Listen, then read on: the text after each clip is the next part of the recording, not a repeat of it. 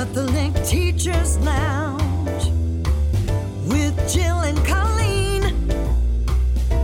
Welcome to the Catholic Teachers Lounge, the only podcast by Catholic school teachers for Catholic school teachers. Thank you to Loyola Press for sponsoring us and for you, the teachers, for doing what you do every day. We are so grateful to collaborate with you. I'm Jill. I'm with my friend Colleen.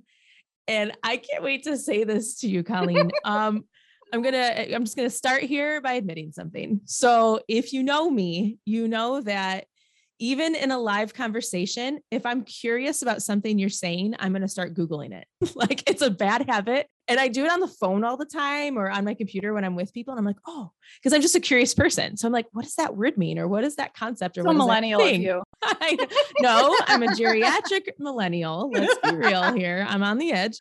But I'm wondering then if have you hit a topic yet in this podcast where you had to Google the idea and or ended up down a really long rabbit hole of trying to figure out a concept that you that was new to you or curious to you?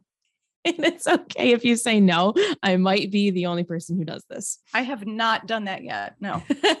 okay. Well, this is the first time it came up on the podcast, but it comes up in my real life, um, like all day life, all the Uh-huh, time, Uh-huh. like all the time. Um, suddenly I'm an expert on like, I, I don't know, on like chestnuts. Like, do we eat chestnuts in the Mm. United States or is like, are there just Very more- important. Yeah.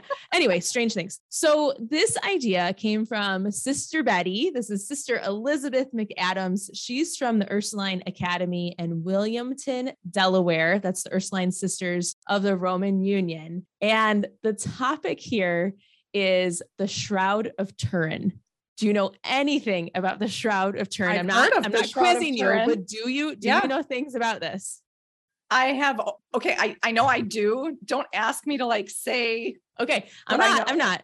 I'm not. Okay, so I knew. I knew nothing. Right. So I this topic. but you've heard of it, right? Here. You've heard that, yes?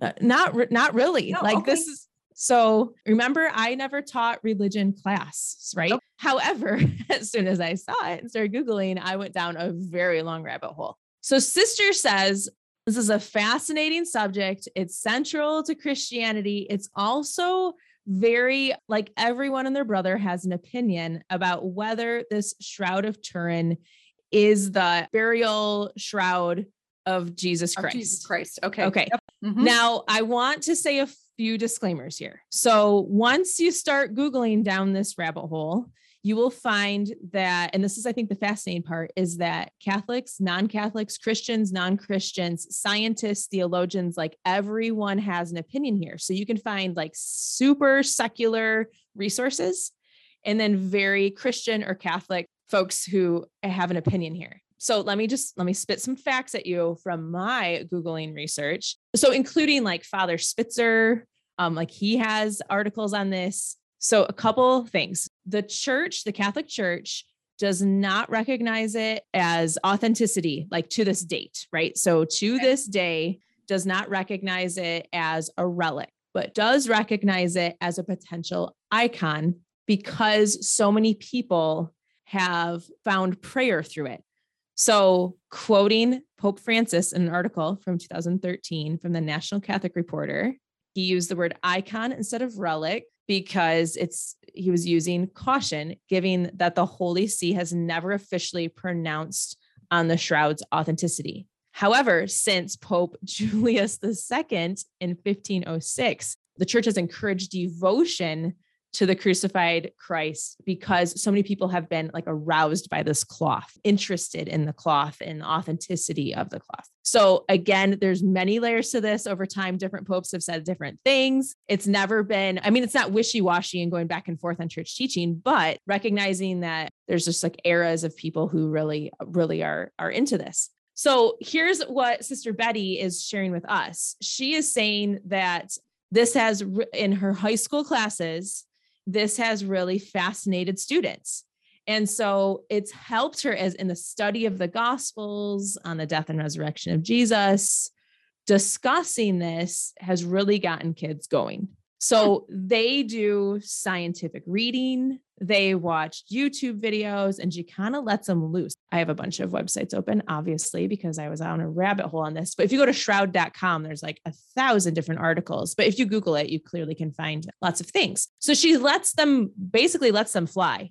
And when she lets them fly, they have to do presentations and things with this, write a paper. And I would imagine if you are well formed, you can be that voice. Kids do this anyway, right? So they're going to get curious about something, want to research it, but now they're sitting alongside someone who can be the voice of the church or the voice of science and or both and um, help kids uh, find authentic sites find people's opinions that you should probably follow and help them navigate a topic like this. So it's making me think about all the topics we have that are controversial or of this time and the church has an opinion about it or doesn't yet have opinion about it and or miracle verifications like it's making me think of all these other things that kids are super curious by and sometimes we're just scared to touch them in the classroom Okay, well, a couple things here. So because teachers want to have the answer, right? So Mhm. um like where's the answer key on one- this right right, we we don't have an answer. And so, you know, if it were me or you, um, yeah, I, I don't have a lot of information about this. Do I right go want to go into the classroom without knowing a lot about this? I'm not quite sure where it's going to go. Mhm. But yeah, to bring in something where there's some mystery around it, where kids can do a little bit of research and debate, put a panel together, and you know, all the all the kids have something different to share, and right, and can and then can some kids find some information, other kids find other information that refutes one another or fits together, and it Mhm. you know kind of creates this puzzle. That's just good teaching. right So that, you know, if you don't have all the answers, yeah, set a class loose on it, and you're you're going to find more than more than the answers Right.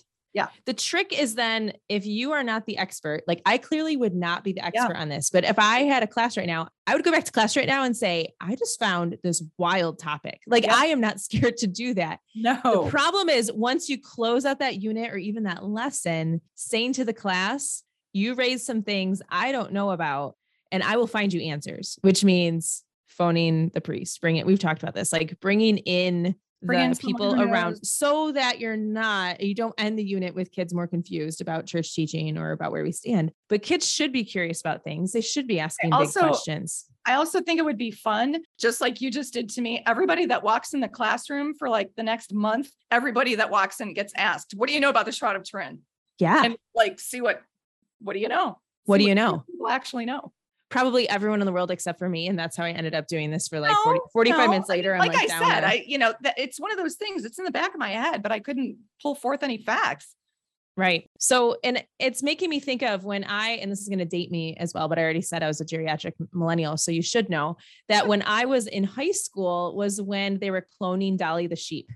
Yeah. And I still remember this moment where my English teacher and science teacher and religion teacher, I turned in a paper to all three places on purpose, the whole probably sophomore class or something. We all turned in these papers at once about church teaching on cloning and scientific like what was going on here with this sheep and and what was happening and you know that would have been a hard topic for the english teacher and in a different way for the theology teacher and the you know everyone had to work together on what we were turning in so that we weren't confused as kids but it was all over the news and the church's teaching was all over the news on cloning in this moment and so there's plenty of topics that are like this That was the bell. Did you hear the bell? oh i missed the bell oh my goodness Yeah, that was the bell. And you- you Ah. kept going. You were really into it, but we could we could start talking about bioethics now, but we can't. I know. Next go episode. back to class. next time we try our best to get through as much as we can, but these, you know, there's more ideas and there's time to celebrate. We drop episodes three days per week throughout the school year. So send us your ideas and share the love with your fellow Catholic teachers. Uh, you can send those to CatholicTeachersLounge.com. The Catholic Teachers Lounge is your haven of hope to exchange ideas and affirm your efforts. We will see you next time.